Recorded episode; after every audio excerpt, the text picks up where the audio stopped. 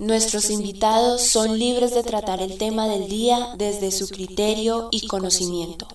Revista El Ático se reserva la afirmación de veracidad debido a que este es un programa de opinión. Cuando el reloj vivirán las historias más aterradoras y escalofriantes en un solo programa. ¿Y tú estás listo para enfrentarlo? Prepárate para abrir las puertas del ático. Aquí comienza una nueva experiencia paranormal. Bienvenidos. Bienvenidos. Bienvenidos.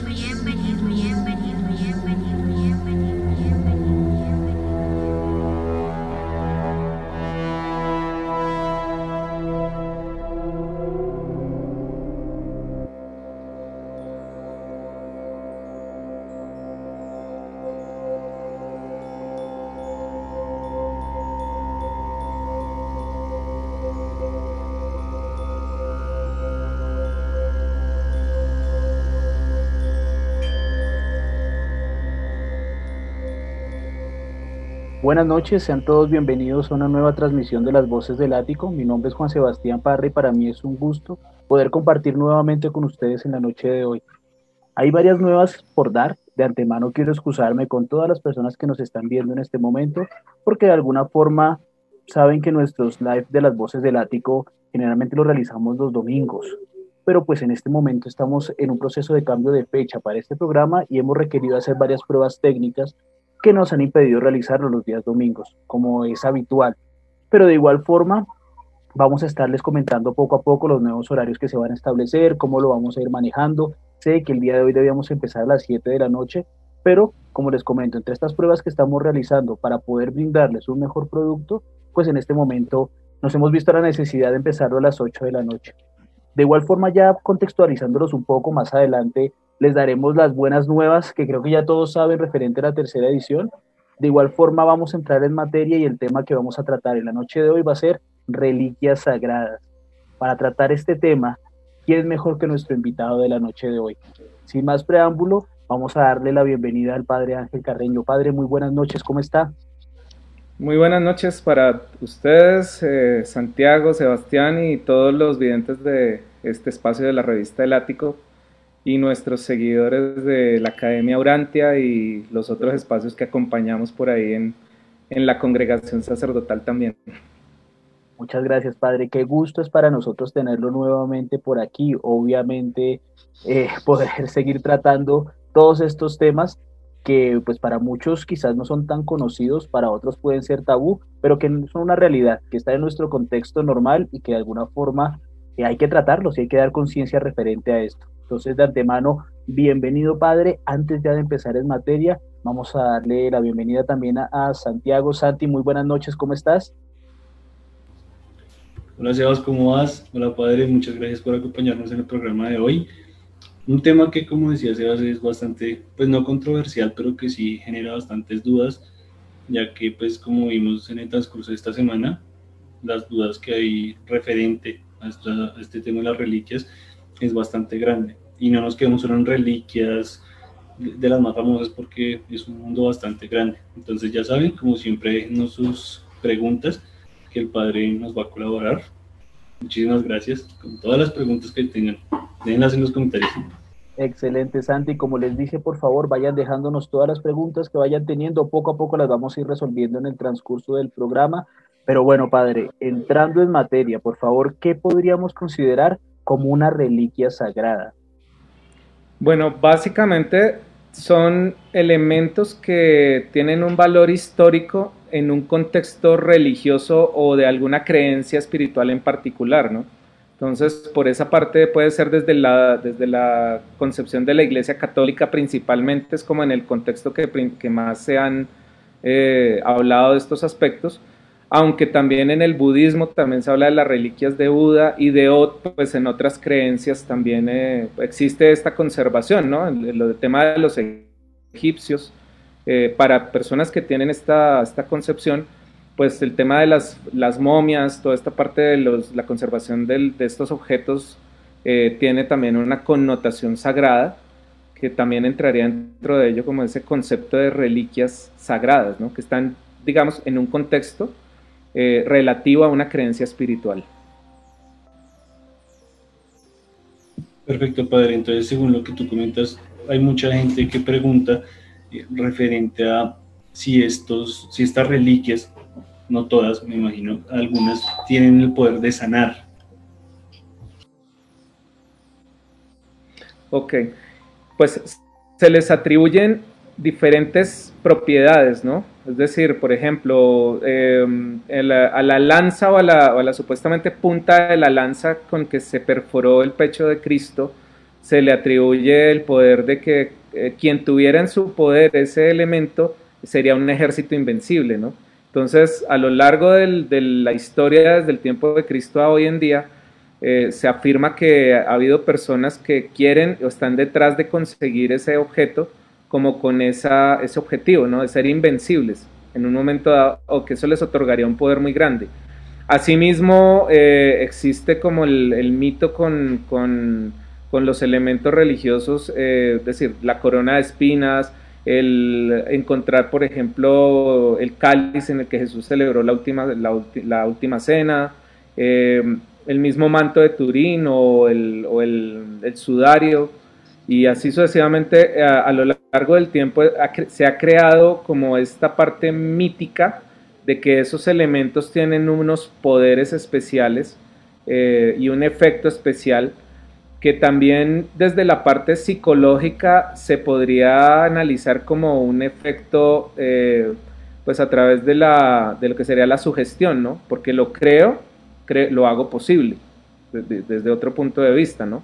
Un poco como, como el milagro con la, de la mujer que sufría de, de unas hemorragias y tocó el manto de Jesús y a través de, porque ella creía que tocando el manto se curaba.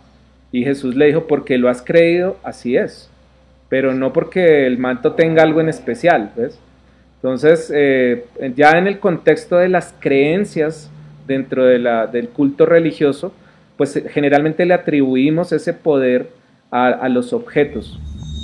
Pero también hay que mirar eh, mucho esta parte de la creencia de la persona, cómo lleva al efecto de que eso suceda efectivamente así. O sea, por tu fe te has salvado o te has sanado, decía Jesús. Es porque creíste que podía ser así, sucedió.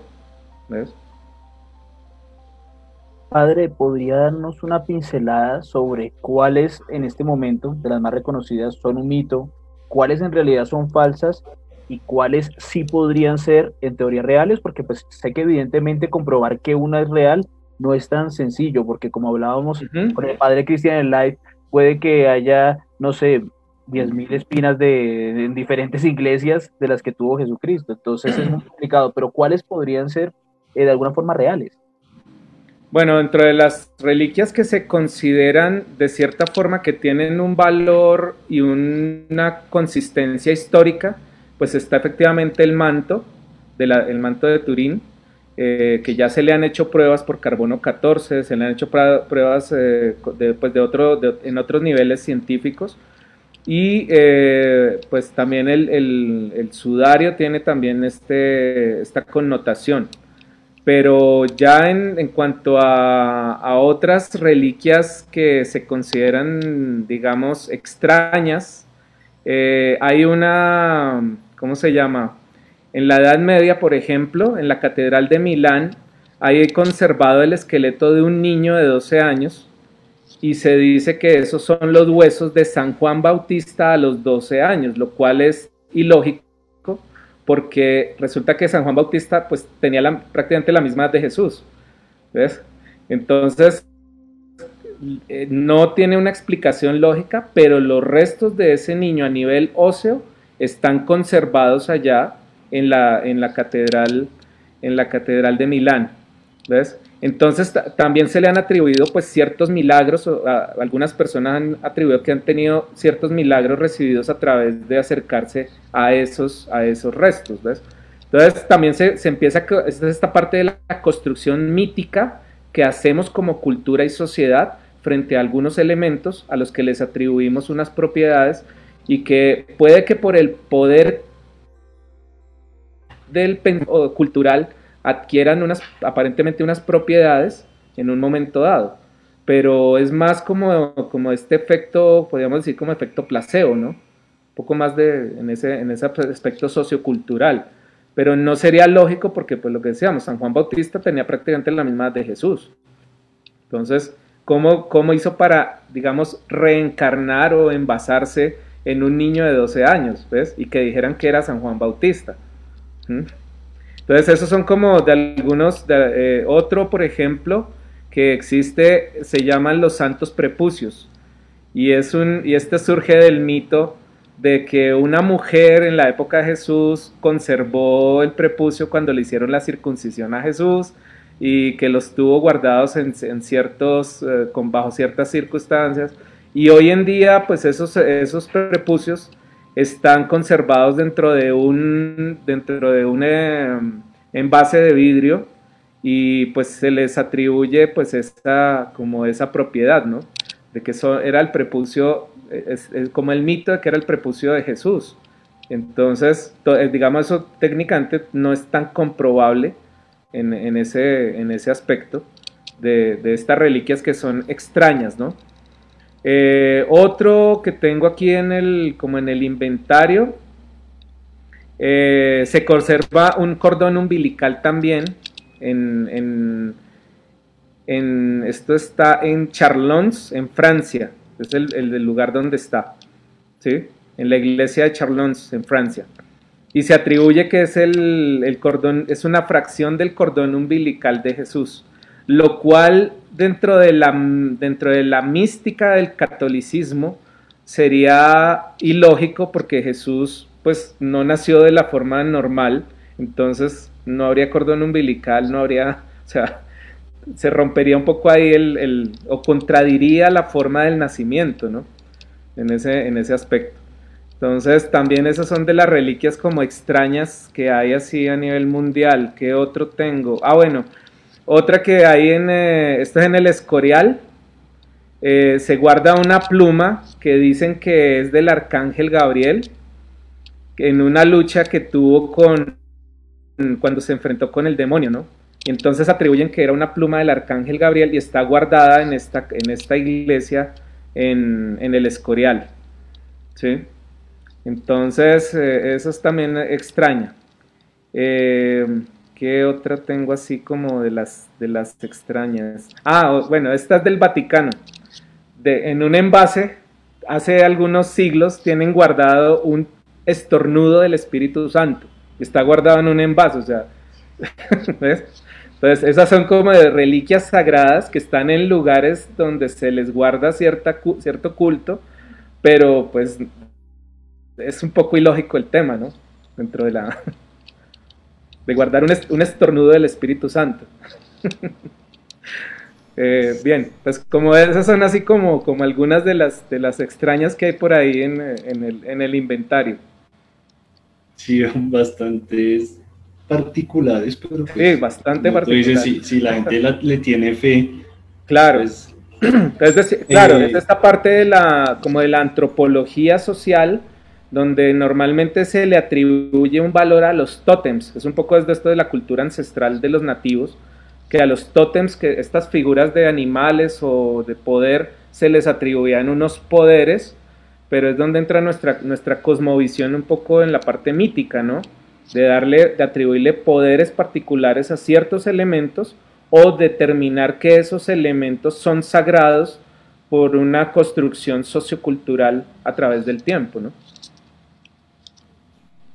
Correcto, padre. Padre, ya que estamos o sea, siguiendo esta línea, hablamos de los más extraños que puede haber, pero reportado, digamos, cuál se podría considerar la reliquia más antigua, que más años tiene, pues se encuentra registrado, o digamos que ya es algo como muy como relativo. Pues personalmente no tengo, en este momento digamos no tengo esa, como ese conocimiento cuál es como la más antigua, porque pues han aparecido, asimismo han aparecido, digamos, fragmentos de, elementos que dicen que es la cruz de Jesús, o sea, del madero en el que él fue crucificado, han aparecido algunos diciendo de los clavos también, eh, de las espinas de la corona, o sea, hay una serie de, cosas ahí que incluso hoy, hace poco tiempo,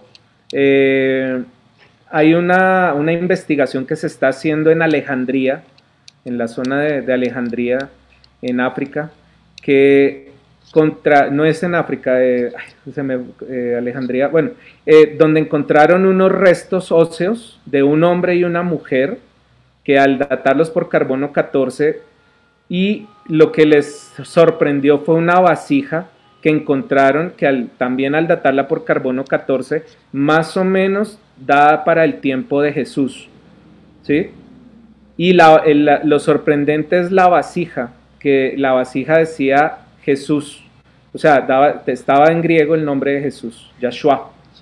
Entonces, eh, estos restos socios, de, pues al parecer por la investigación y otra serie de cosas que están analizando ahí, pareciera que esa es la tumba real de Jesús y no la que la gente va a ver allá en, Israel. Entonces, eh, precisamente por eso mismo, a veces las evidencias que se van encontrando con el tiempo, puede que, le, que de alguna manera resignifiquen aquellas cosas que se venían, eh, a las que se les venía dando culto o rindiendo culto en, culto en un momento dado, ¿no? ¿Mm? Padre, puede que estos imaginarios, como usted nos acaba de explicar, por lo menos de la tumba de Jesucristo, sea alimentada la idea por medio de la iglesia o puede haber aquí un conflicto entre ciencia y religión mucho, es decir, hay que ser realistas también que muchos de estos elementos han sido, digamos, determinados por la iglesia y, desde tiempos que no se había investigado, no había, digamos, como los elementos científicos eh, suficientes para acreditar que fuera así. Entonces ya lo que se construyó, a partir de ello se construyó fue una creencia social y cultural que ha permanecido a lo largo del tiempo, porque pues esto estamos hablando desde, las, desde el mismo tiempo de las guerras de las cruzadas, ¿ves? De, esta invasión de, hacia Jerusalén para recuperar la ciudad santa y toda esta parte, donde pues la idea era conservar o preservar, eh, que era un poco la misión de los caballeros cruzados, conservar las reliquias sagradas del cristianismo, ¿no? Evitando que, que los judíos o pues allá en, este tiempo, en este, desaparecieran ese tipo de elementos. Entonces también eso justificó, imagínate, estamos hablando de casi 18 siglos para acá, más o menos, que venimos construyendo todo un imaginario alrededor de, estos, de estos elementos, ¿no?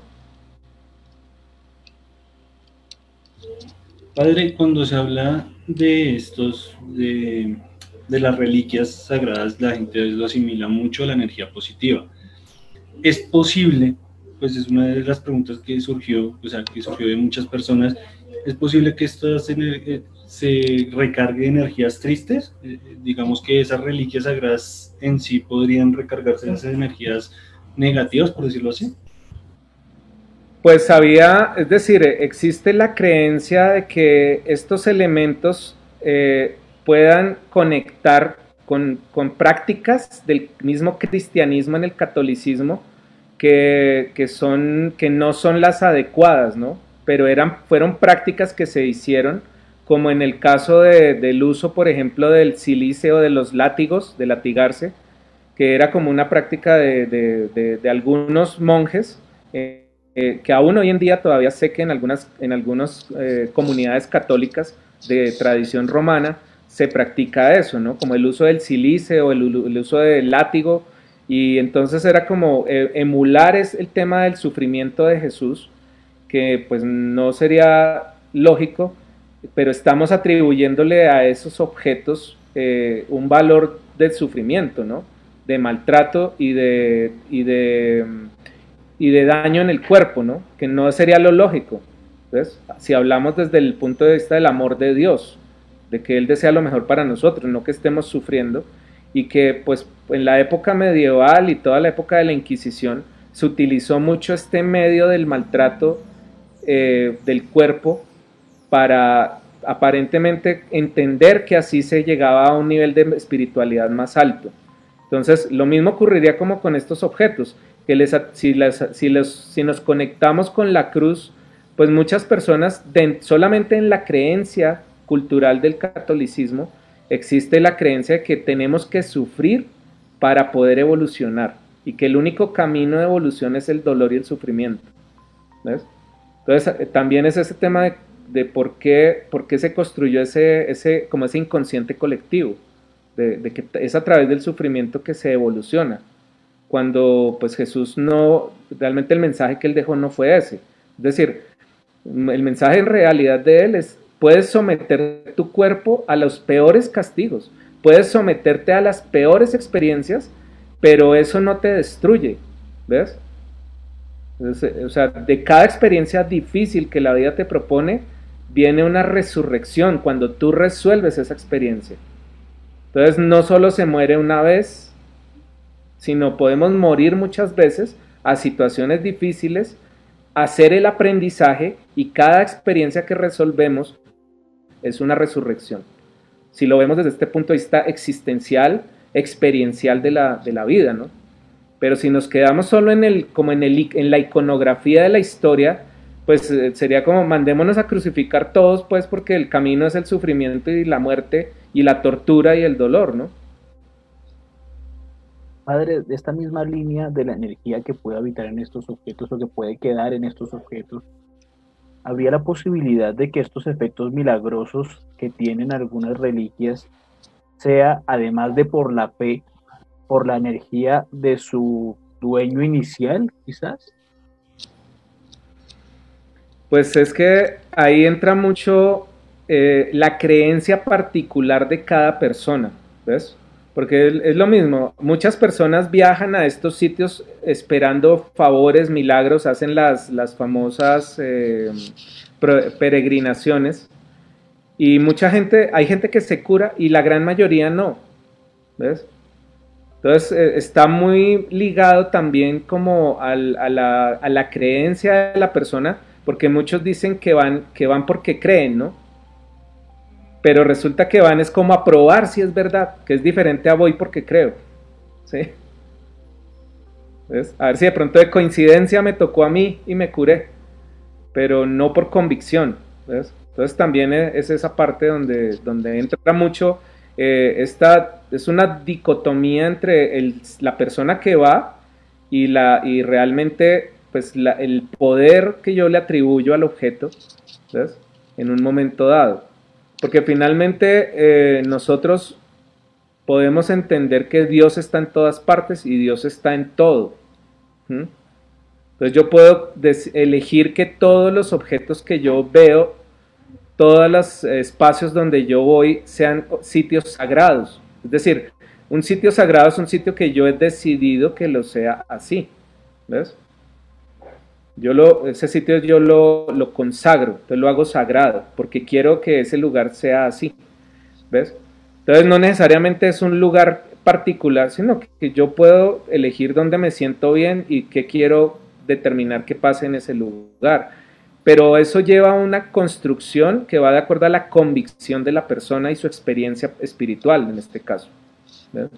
Porque normalmente estos, estos milagros o estas experiencias las expresan o el testimonio lo dan personas que están asociados a la creencia en particular donde sucede.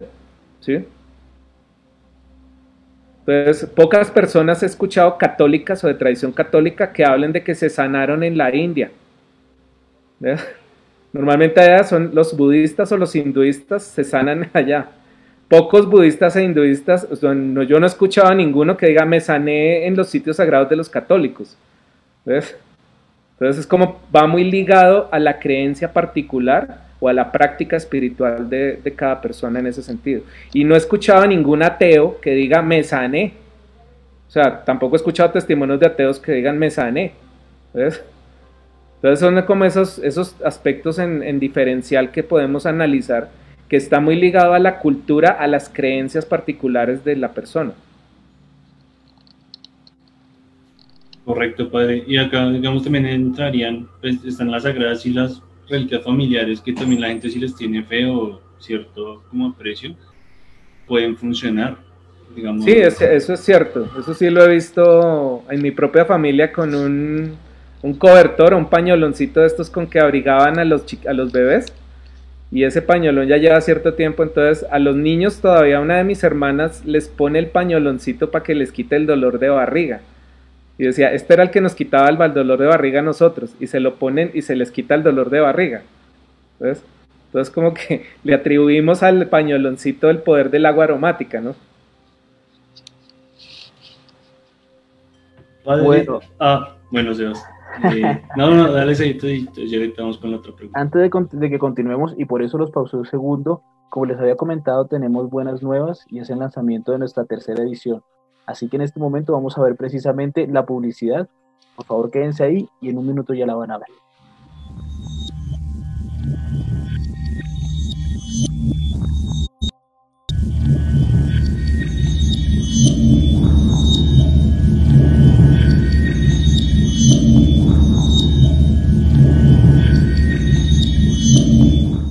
Primera y única revista especializada en fenómenos paranormales de Colombia, que ha venido trabajando por medio del periodismo de inmersión. En ser el puente sobre los sucesos inexplicables y la sociedad.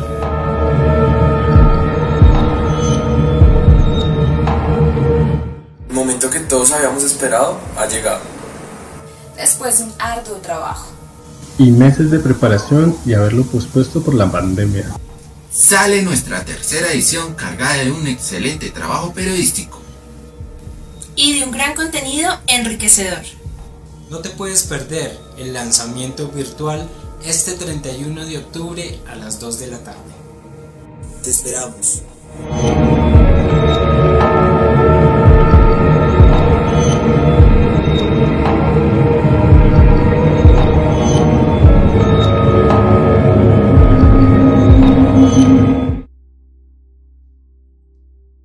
Reitero a todas las personas que nos están viendo y a los que tengan la oportunidad de ver este live que en realidad esta tercera edición ha sido el sacrificio el esfuerzo de mucho tiempo y dedicación, no solamente de mi parte, sino de todo el equipo de la revista El Ático.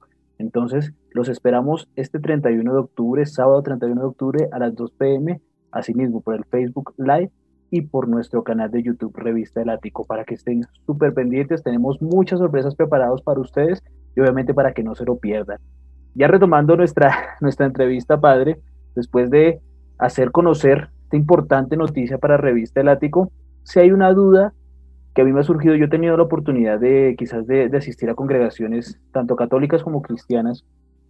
Uno de los argumentos de algunas iglesias cristianas es que no tienen quizás estatuas y eso por cuestiones de la idolatría, ¿sí? Podríamos decir que o podríamos considerar que la adoración a estas reliquias sagradas está más, de la, más del lado del pecado de la idolatría?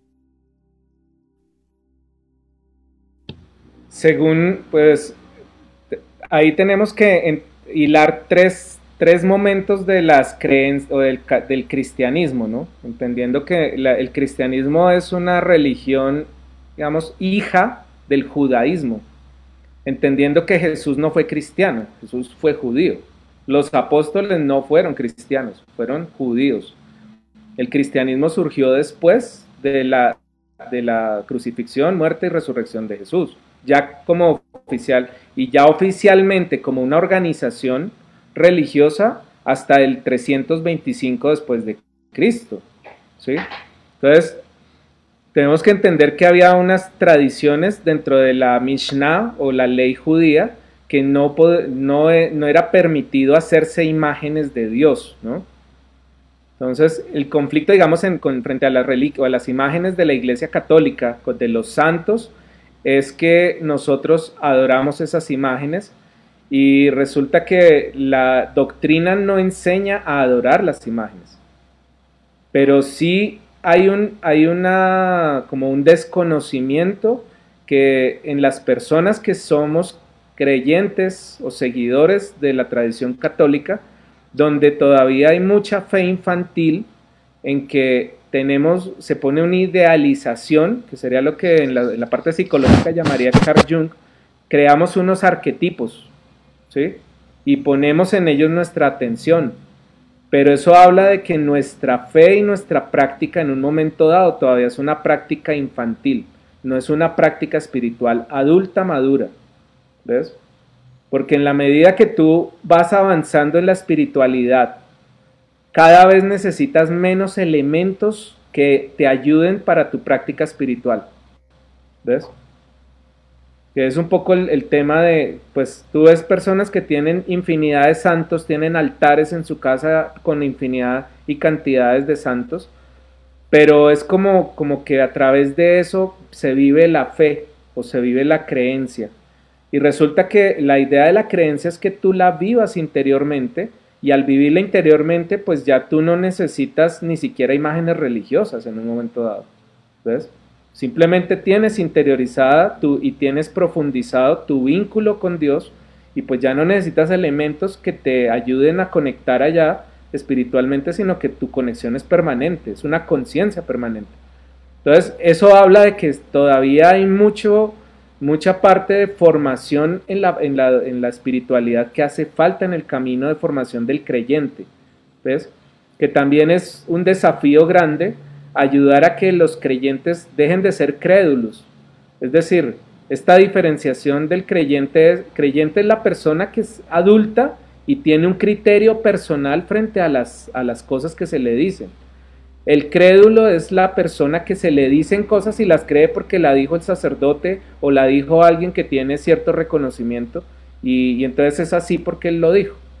Pero nadie entra a investigar, por eso yo prefiero decirle a las personas, esto está en internet, ustedes pueden entrar a investigar ahí, hay referentes, hay bibliografía en la que ustedes pueden buscar y con base en ello ustedes deben tomar también, hacerse su criterio personal.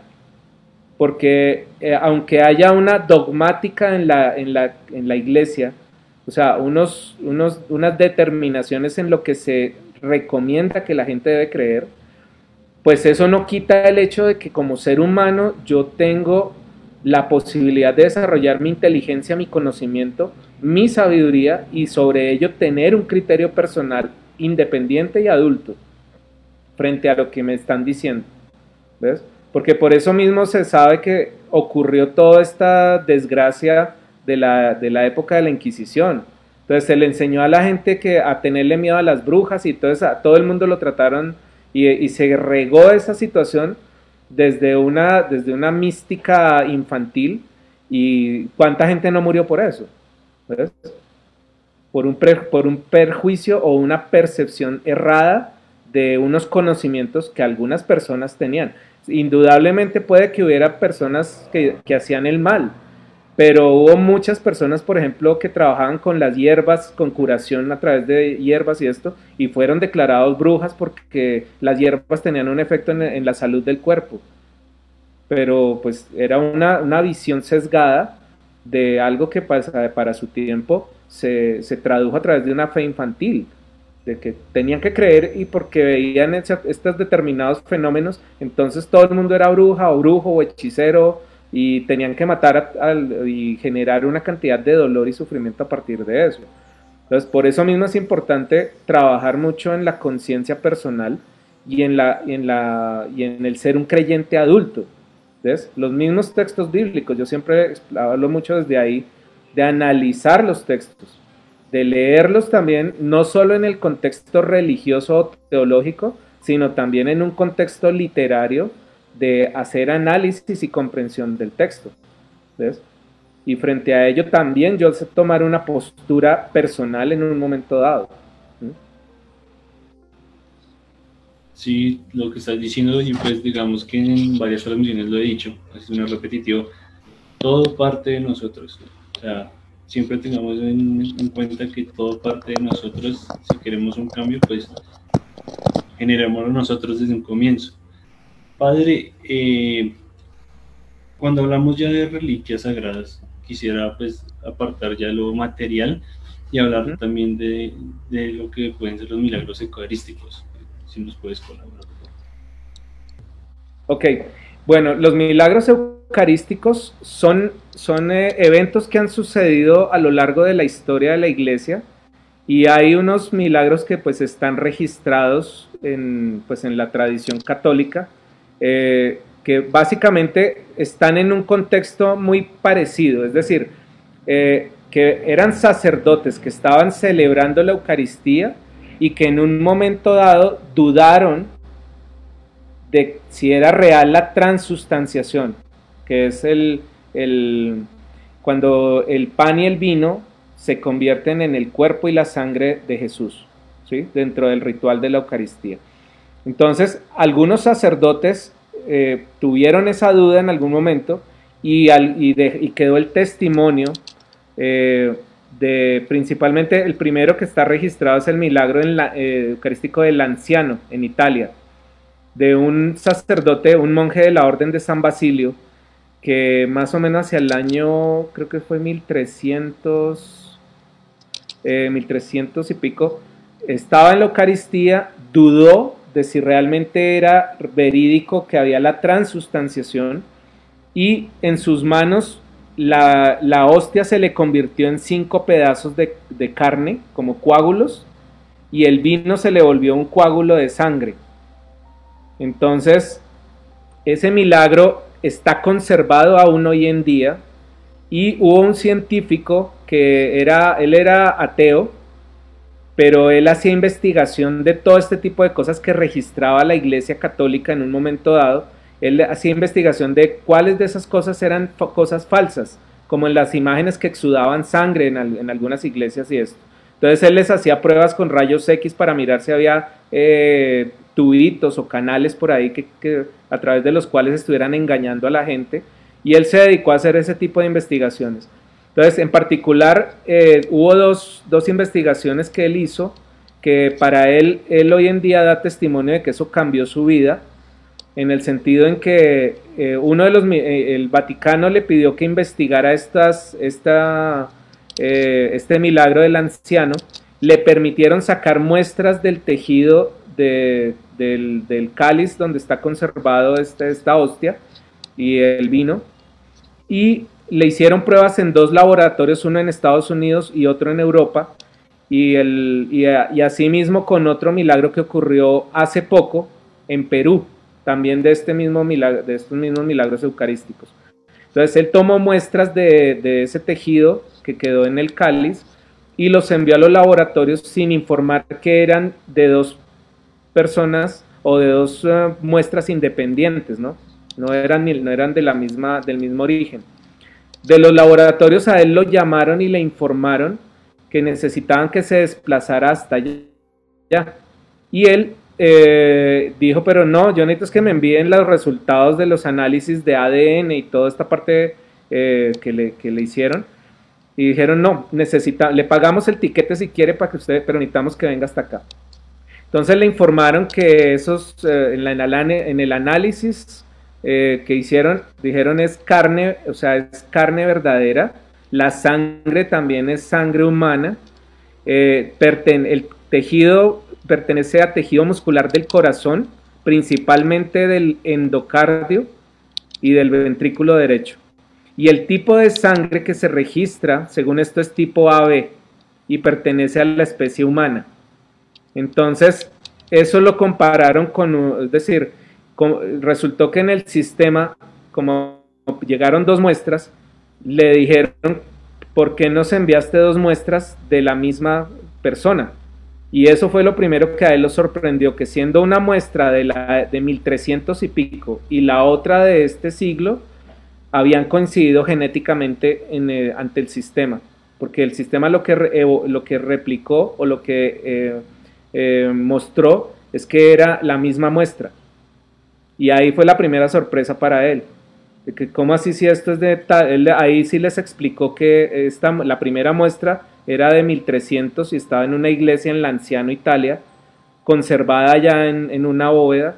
Y la otra muestra era de un milagro recientemente ocurrido en Perú. ¿Ves? Entonces eso ya rompía como los, los, los, paradigmas del tema del tiempo en la, en la muestra. Eh, y entonces lo que, lo que dice, lo que para lo que nosotros necesitamos que usted viniera es para que usted mismo observe al microscopio el tejido. Y resulta que cuando él observó el microscopio al tejido, las células estaban vivas. Y eso fue todavía más sorprendente. Ese, a él lo pueden buscar en internet, se llama Ricardo Castañón. Y se llama Milagros Eucarísticos y el científico se llama Ricardo Castañón. Ahí está mucho más extenso porque son documentales de dos horas donde él explica muy bien todo este proceso que él hizo de análisis e investigación. Entonces, por eso mismo, estos milagros eucarísticos también se consideran reliquias sagradas. Y en esos hay varios pues, que, tienen cierta importancia dentro de la tradición católica. Eh, el, el, corporal de Bolsena, que es un, es un pañuelito sobre el cual eh, cayó unas gotas de, sangre y está conservado el, pañuelito y también le hicieron pruebas eh, comprobando que era sangre humana del tipo AB y etc. O sea, se cumplen unos como unos, unas constantes, siendo de diferentes tiempos históricos, ¿no? Padre, ¿podría hablarnos también un poco sobre los restos de los tocados, por favor? Claro que sí. Ah, bueno, hay un, hay un milagro de estos eucarísticos en particular que se me pasó compartirlo. Es de Italia, en Casia, en el año 1330, donde la, anécdota que hay es que el sacerdote que, al que le ocurrió esto estaba como en una crisis espiritual y ya ni siquiera celebraba la Eucaristía por convicción, sino por obligación, o sea, como, como esta, esta rutina, ¿no? Y precisamente en algún momento cuenta que lo llamaron para ir a visitar un enfermo y llevarle la comunión y que normalmente en ese tiempo cuando el sacerdote salía de la iglesia con la Sagrada Comunión debía llevar una campanita anunciando que iba con el, con el santo, con la Santa Comunión en su poder, ¿no? Entonces debía ir con la campanita. Él ni siquiera llevó la campanita, no avisó que llevaba al Santísimo, Incluso la hostia dice la anécdota que él la guardó dentro del, dentro del libro de las oraciones y la metió ahí, no la llevó en un recipiente especial ni nada, sino la metió entre las páginas del, libro como cualquier cosa. Y que cuando llegó a donde el enfermo, resulta que al abrir el libro para buscar la comunión para dársela, había dos manchas de sangre. Se había vuelto sangre la Eucaristía también. Entonces ese milagro también está registrado en Casia, en, Italia, de 1330. Entonces eh, ese, por ejemplo, se viene, tiene mucho este tema del respeto por estos elementos o por la comunión como tal, como un elemento sagrado de la Eucaristía y que nos, en nuestra conciencia como creyentes, no, o sea, mucha gente comulga y si comulgáramos con la convicción de que es el cuerpo y la sangre de Cristo, pues tendríamos que sanarnos, tendríamos que cambiar nuestra vida, pero no pasa nada. ¿Ves? La gente comulga, sale de la iglesia y siguen criticando, o sea, siguen comiendo cristiano, siguen eh, maltratando al hermano, siguen en las injusticias. O sea, la comunión debería llevarnos a un cambio de vida por sí sola, pero como no creemos que es Jesús, sino que es un pedacito de pan de trigo y es una gotica de vino y no es la sangre de él, pues no pasa nada en nuestra vida que, cambie, ¿ves? Entonces también hay esa, se me ha pasado ese, este en particular con este contexto, ¿no? De la conversión en la vida. Y el que tú me, preguntabas es sobre los tocados de los santos. Los el tocado se le llama o a los restos óseos o a los restos de las vestiduras con que, se, con que vestían a los santos. A, los, los santos es a los religiosos que ya murieron y que se han conservado sus restos tanto en los conventos como en los sitios de cultos católicos en las catedrales principalmente. Entonces, esta tradición lo que dice es que eh, el tocado se llama a la, a la acción que a veces las personas hacen de llevar algún elemento religioso y acercarlo a la urna donde está el santo para que, digamos, el elemento que tú llevas tome la energía de este santo al que se le atribuyen sanaciones o curaciones o liberaciones y que aún hoy en día pues existe esa, esa, esa creencia, ¿no? Entonces, eh, a veces también de los restos de la ropa de ellos, o sea, si tenían hábitos o tenían elementos religiosos, a veces eso los cortaban en pedacitos muy chiquitos, de los cuales hacían elementos portátiles que los mismos compañeros de las congregaciones a las que pertenecían o los familiares o ciertas personas se les repartían esos tocados o esos elementos. Entonces, básicamente está fundamentado como en una transferencia de energía de, de parte del, de la, de la, del cuerpo o del de los restos óseos de este santo hacia esos objetos con que la persona pues ya portándolos sobre sí, pues se cree que dan protección o que dan curación o que pueden ser usados con esa finalidad. Padre, me genera una duda.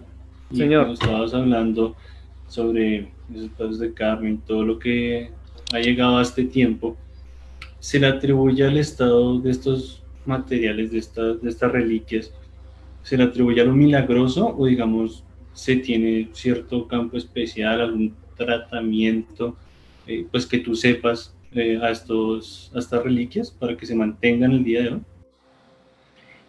Pues no, hay algunos santos que se conservan, dicen, por la gracia de Dios, o sea, no se han descompuesto. ¿Ves? Pero hay otros que se sabe que los, los embalsamaron y están momificados. ¿Ves? Pero, hay, pero sí hay algunos a los que se les atribuye que fue por milagros, ¿sí? que está el, el mismo hecho de que se conserve sin descomponerse, eh, habla como del nivel de santidad en que estaba esa persona, ¿ves? que cumpliría un poco el, el, paradigma también con Jesús y María, que fueron llevados en cuerpo y, y, y, alma al cielo, o sea, se conservó su cuerpo. Entonces, con estos santos, donde, se, donde ha ocurrido este mismo fenómeno, también se atribuye que estaban en un nivel espiritual muy alto para que se concediera la gracia de que su cuerpo se conservara eh, intacto, ¿sí? Ante lo que normalmente ocurriría después de la muerte, ¿no? Un proceso de descomposición. Pero pues hay otros que se sabe que están momificados o embalsamados y pues se les cuida, se les dan unos cuidados, pues ya hoy en día con toda la tecnología para que se conserven de esa manera, ¿no?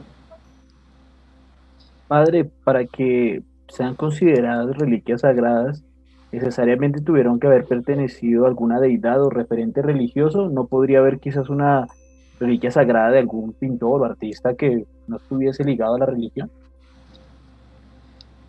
Pues en particular, digamos que hay un, eh, decir, un santo en particular que está ahorita en proceso de, de beatificación es eh, San Gregorio, eh, el, médico venezolano, ¿sí? que es una, una, persona a la que le han atribuido muchísimos milagros pues, a lo largo del tiempo y, pues que también tiene esta connotación de ser un, ser sagrado, ¿no? que hasta ahora la iglesia romana está como considerando el, proceso de, santificación, ¿no? de beatificación inicialmente. ¿no? Entonces, eh, pero inicialmente dentro de la cultura tradicional también había mucho desprecio hacia él, porque se le, vinculaba mucho también como con la brujería o la santería en otros contextos, ¿no? Entonces como que eso perjudicaba en un momento dado su, digamos, su prestigio espiritual, ¿no? en el, tema cultural, ¿sí? afectaría un poco su, imagen en, esa parte, ¿no? Pero se, le, pero se le considera sus imágenes también, es decir, la gente les tiene mucha devoción a estas imágenes. Por eso se habla, que es la otra diferencia con la adoración. Una cosa es la adoración y otra cosa es la devoción. ¿sí? La devoción parte de una palabra que es devoto. El devoto es aquel aquella persona que de, elige seguir un camino espiritual, ¿sí? O le da el voto de confianza a una persona que le a un maestro que le está enseñando. Es un devoto, que esto viene también del hinduismo y del budismo. Allá no se habla de discípulos, se habla de los devotos, devotos del gurú. O sea, son seguidores del gurú o aprendices del gurú. ¿ves? Entonces, por eso hacemos la diferenciación. A, las, a, las, a los santos que estas imágenes representan en la tradición católica, nosotros les tenemos devoción. Es decir, que el camino de santidad que ellos hicieron sea un camino de enseñanza para mí. ¿Ves? Ya es diferente cuando se nos desvía un poco la atención y, y, el tema se queda en adoración, porque solo se adora a Dios. ¿Ves? Es la diferencia. Pero eso sí también ya tiene que revisar cada persona, cada creyente, si está en devoción a los santos o está en adoración a los santos, porque eso ya sí es a nivel muy personal también. Ok, padre, entonces digamos que para que un objeto se considere una reliquia espiritual, ya depende, digamos, pues obviamente de uno, pero si lo sacamos del tema de religión, definir a una reliquia espiritual ya dependería ya de cada uno, me imagino, o digamos pues que es tendría un complejo, proceso. precisamente es, eh, ¿cómo se llama? Es complejo porque por eso te digo, están, el tema de hablar de objetos o reliquias sagradas, ya el solo reliquia, reliquia también viene de religare, de religión, o sea, está hablando de, está asociado a la religión. La reliquia viene de la misma raíz de religare, que es la, que da origen a religión. Entonces está, tiene, está obligatoriamente, según nuestra tradición cultural, asociado a una creencia o práctica espiritual particular.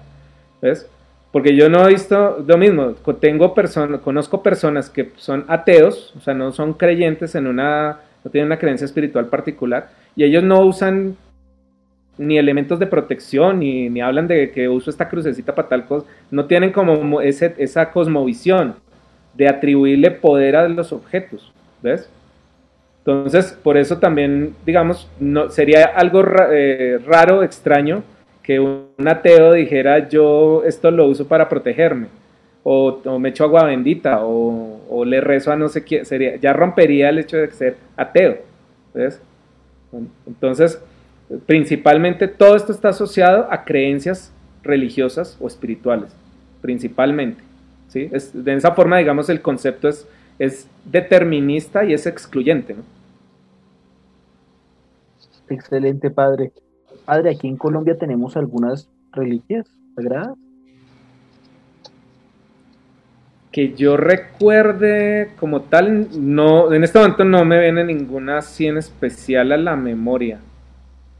De, pues en los, es decir, en los santuarios generalmente las personas visitan ciertos santuarios porque se les atribuyen pues ciertas propiedades o ciertos, eh, se le da cierto, cierta importancia porque pues eh, se han atribuido a ellos milagros o ciertas eh, manifestaciones en la parte espiritual, ¿no? Entonces se frecuenta como con base en eso, pero más, pero cumple más como el propósito de las peregrinaciones, ¿no? A las lajas, a las catedrales eh, principales de, pues, de las principales ciudades, que es a donde normalmente la gente hace sus peregrinaciones, Chiquinquirá, ¿m? Monserrate, ¿sí?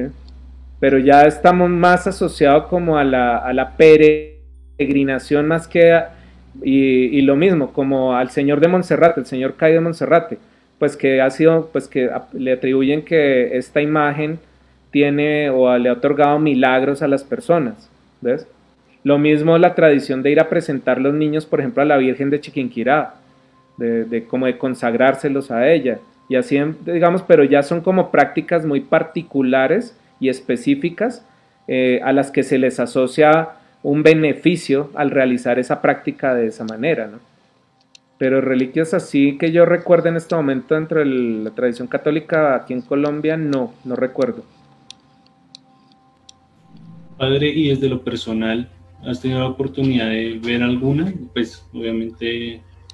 Sí, yo tuve oportunidad eh, más o menos hace unos 12 años, eh, se cumplían los 200 años de Santa Teresita del Niño Jesús, la, la santa del- de, los, de los carmelitas descalzos, ¿no? La del Carmelo reformado, ¿sí?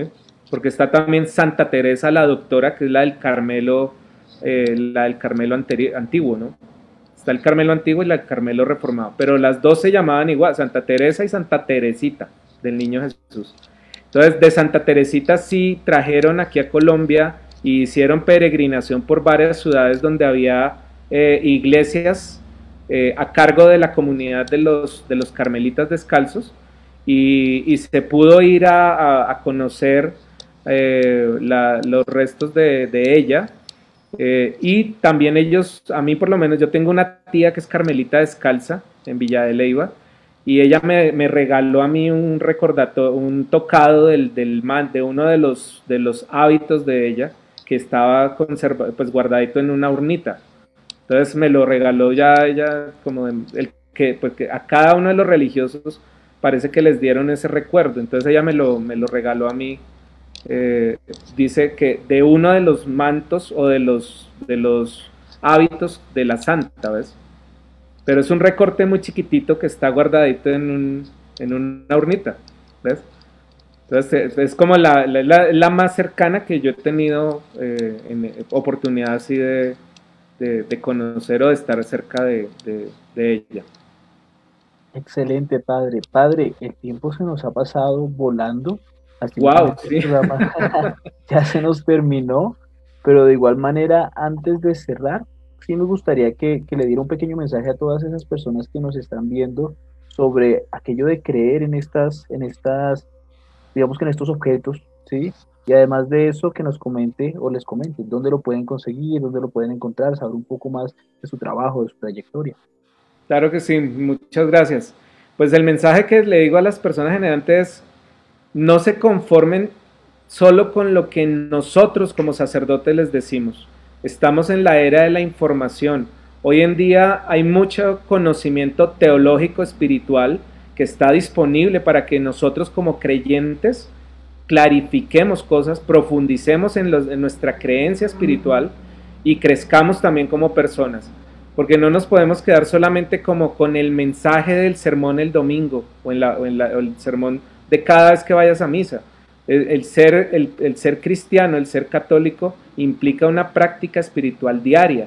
Y eso implica también que estudies diariamente no solo la Biblia, sino también autores que sean reconocidos dentro de la formación teológica y sacramental y dogmática y doctrinal de, la iglesia, ¿no? Entonces, por eso es importante hacernos adultos en nuestra fe, pero eso parte de cuánto estamos preparándonos en esos espacios.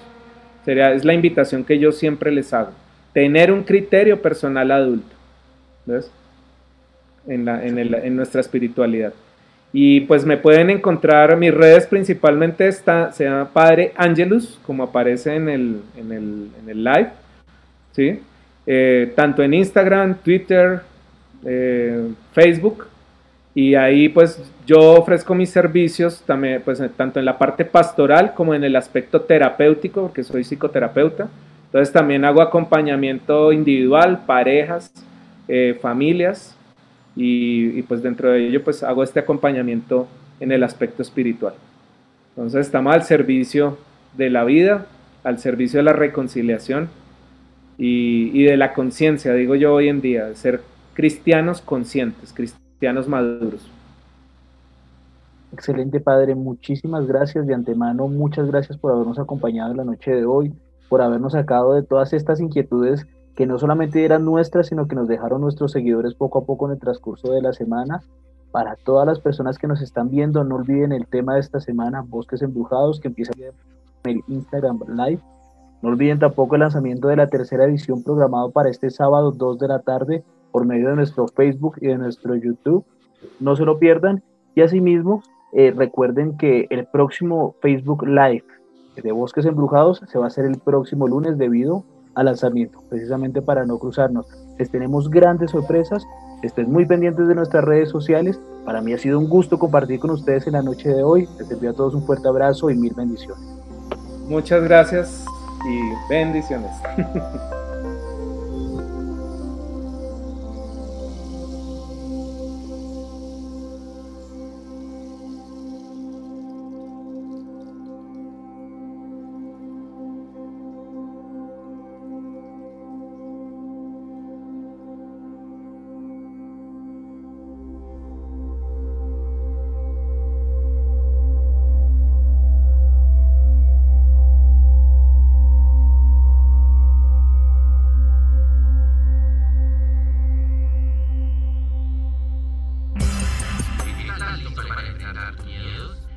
Te trae el mejor contenido paranormal, entrevistas, relatos y mucho más.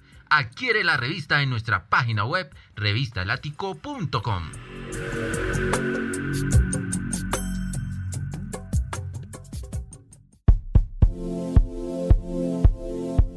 Plasma tus mejores momentos junto a Flash Sevens. Fotografía de moda, cubrimiento de eventos sociales, producción audiovisual Flash Sevens, un espacio para transformar la fotografía en elegancia y arte. Comunícate 317-721-26.